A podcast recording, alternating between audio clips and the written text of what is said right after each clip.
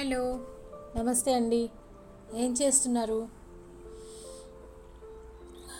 ఈరోజు సంచికలో ఒక తెలుగు వ్యాసం ప్రథమ బహుమతి పొందిందండి కొన్ని సంవత్సరాల కిందట.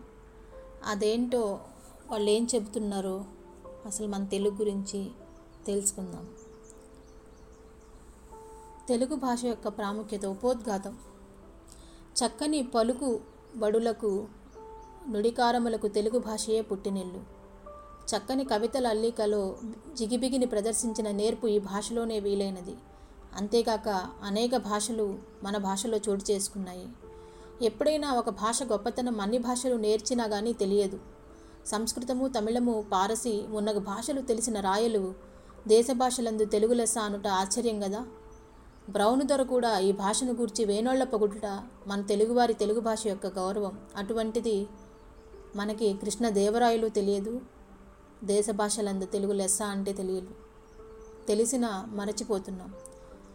దేశ భాషలందు తెలుగు లెస్స మన తెలుగు భాష దేశ భాషల్లో కన్నా గొప్పదటండి అని శ్రీకృష్ణదేవరాయలు గారు ఆముక్త మాల్యద అనే ఆంధ్ర మహావిష్ణువు చే చెప్పించారట. ఈ మాట ప్రతి తెలుగువారి గుండెల్లో నిరంతరం ప్రతిధ్వనిస్తూ ఉంటుంది. రాయలపై ఈ మాట తెలుగువారి యొక్క మాతృ అభిమానానికి భాషా అభిమానానికి మేలుకొలుపు పాట అయ్యింది. బహుభాషా కోవిదుడైన రాయలవారు ఆ భాష లోతుపాతులు నెరిగి మధించి భువన విజయము విక్రమాదిత్య న్యాయ న్యాయాధిపతిగా చెప్పిన తీర్పు దేశ భాషలందు తెలుగు లెస్స అన్నమాట. తెలుగు భాష మాధుర్యం కారణాలను పరిశీలిద్దాం. తెలుగు ద్రావిడ భాషల నుండి పుట్టింది. సహజంగా ద్రావిడ లక్షణములను బట్టి సరళము సుకుమారము అయిన తెలుగు వాణి సంస్కృత భాష కైకర్యం గాంభీర్య పటుత్వాలను అలవరుచుకుని తల్లికి అక్కా చెల్లెండ్రకు లేని కొత్త అందాలను అలవరుచుకున్నది. తెలుగు భాష సస్యశ్యామలమైనది. తెలుగు గడ్డ కవితా సస్యశ్యామలమైనది. సహృదయ సామ్రాట్ అయిన శ్రీకృష్ణ దేవరాయలు ఏ భాష వాడైనా తెలుగు భాషకే కావిత కర్పూర నీరాజనం అందించారు. తరిపి వెన్నెల ఆణిముత్యాల జిలుగు పునుగు జివ్వాజి ఆమని పూల వలపు మురళి రవాళులు కస్తూరి పరి పరిమళములు. కలిసి ఏర్పడే సుమ్ము మా తెలుగు భాష అని నండూరి వారు అన్నారు. తెలుగు భాష కోటి కిటికీల గాలిమేడ తెలుగు భాష కొల్లలుగా క్రొత్త పదాలను తనలో కలుపుతుంది. తెలుగు భాష అన్ని వైపుల నుండి వీచే గాలులను ఆహ్వానించి ఆతిథ్యమిచ్చి గౌరవించింది. తెలుగు కిల తెలుగు తెలుగుకి గల హృదయ వైశాల్యము అనన్యము. తెలుగు సంస్కృత పదాలు క్షీర నీర న్యాయంలో కలిసిపోతాయి. అదే తెలుగు భాష విశిష్టత. మన తెలుగు కవులు నన్నయ్య తిక్కన ఎర్రన తెలుగు పాండిత్యంతో మెప్పించిన ఉద్దండ కవులు. మన తెలుగు కవులు అపార ప్రజ్ఞాధునిలు సంస్కృతాంధ్ర పదములు ప్రయోగించటంలో నేర్పరులు. పోతన సంస్కృతాంధ్ర పదములు ఇష్టమైన ఇద్దరిని మెప్పిస్తామన్నాడు. పెద్దన మనుచరిత్రలో ఇంతలు కన్నులుండా అనే వ్రాసిన పద్యములో తేట తెనుగు నుడికారపు సొంపులు వంపుల తామర తంపరలు అల్లసాని వారి ఆ అల్లిక జిగిబిగిలో తెలుగు పదములు సంస్కృత శబ్దముల పడుగు పేకల వలె అల్లుకుంటాయి. మన తెలుగు కవులంతా ఈ విద్యలో నేర్పరులే.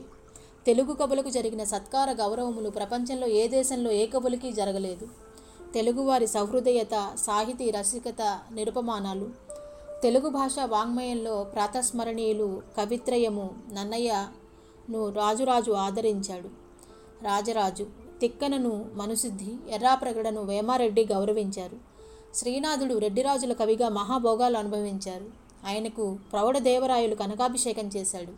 పోతన మహాకవికి తమ హృదయంలో దేవాలయాలను కట్టి తెలుగువారికి నేటికి ఆరాధిస్తారు. సాహితీ భుజుడైన శ్రీకృష్ణ దేవరాయలు కవులను పూజించిన విషయము జగత్ప్రసిద్ధము.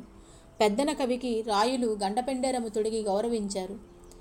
Telugu is the Italian of the east Telugu భాష సంగీతానికి అనువైన అజంతా భాష.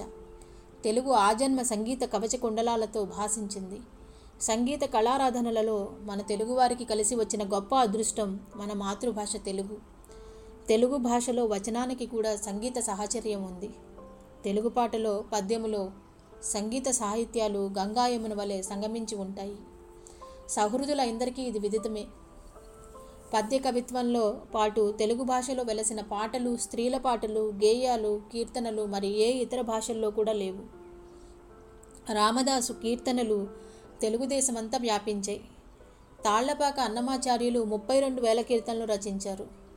తెలుగువారి కళాభిని కళాభినివేశానికి మూర్తీభవించిన పరాకాష్ట త్యాగరాజు. మాతృభాషలో విద్యాబోధన.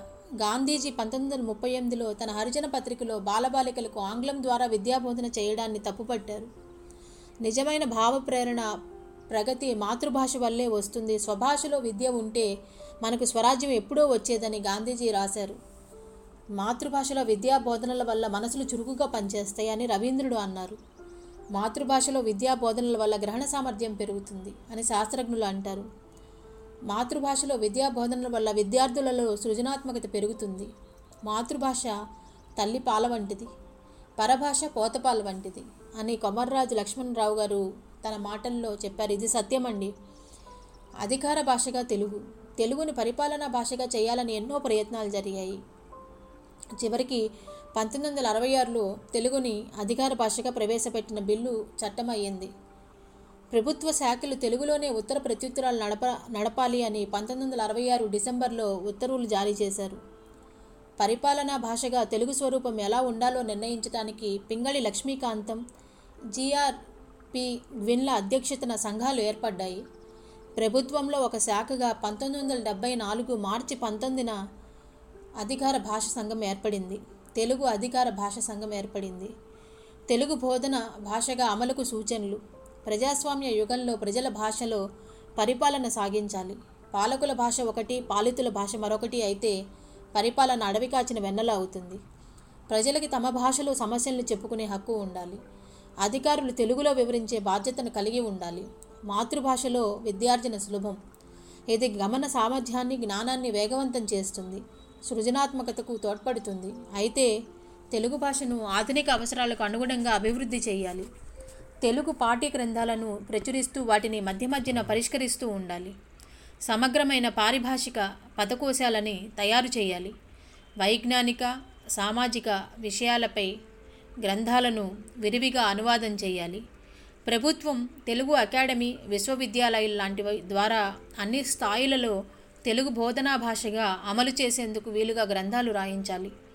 ప్రజల్లో చైతన్యం వచ్చి దీక్షతో పట్టుదలతో తెలుగుని బోధనా భాషగా అమలు చేయడంలో సహకరించాలి.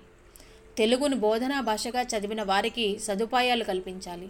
తెలుగులో ఐఏఎస్ ఐపీఎస్ వంటి ఉన్నత పరీక్షలు రాసే పద్ధతుల్ని అమలు చేయాలి. ప్రభుత్వ ఉత్తర్వులు న్యాయ న్యాయస్థానాల తీర్పులు కూడా తెలుగులోనే ఉండాలి. Type writing short hand computer లాంటి తెలుగులో ప్రాధాన్యం కల్పించాలి. చివరిగా చెప్పేది ఏంటంటే ముందర మన ఇంట్లో తెలుగు మాట్లాడండి మన పిల్లలతో.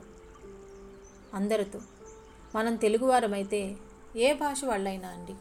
తెలుగువారని అనట్లేదు. ఎవరి మాతృభాష ఎవరి అమ్మా నాన్న వాళ్ళకి ఇంపార్టెంట్ అయినట్టే ముఖ్యమైనట్టే ఎవరి భాష వారికి గొప్పది. సో మనం ముందుగా మన భాష మన పిల్లలకి అలవాటు చేస్తే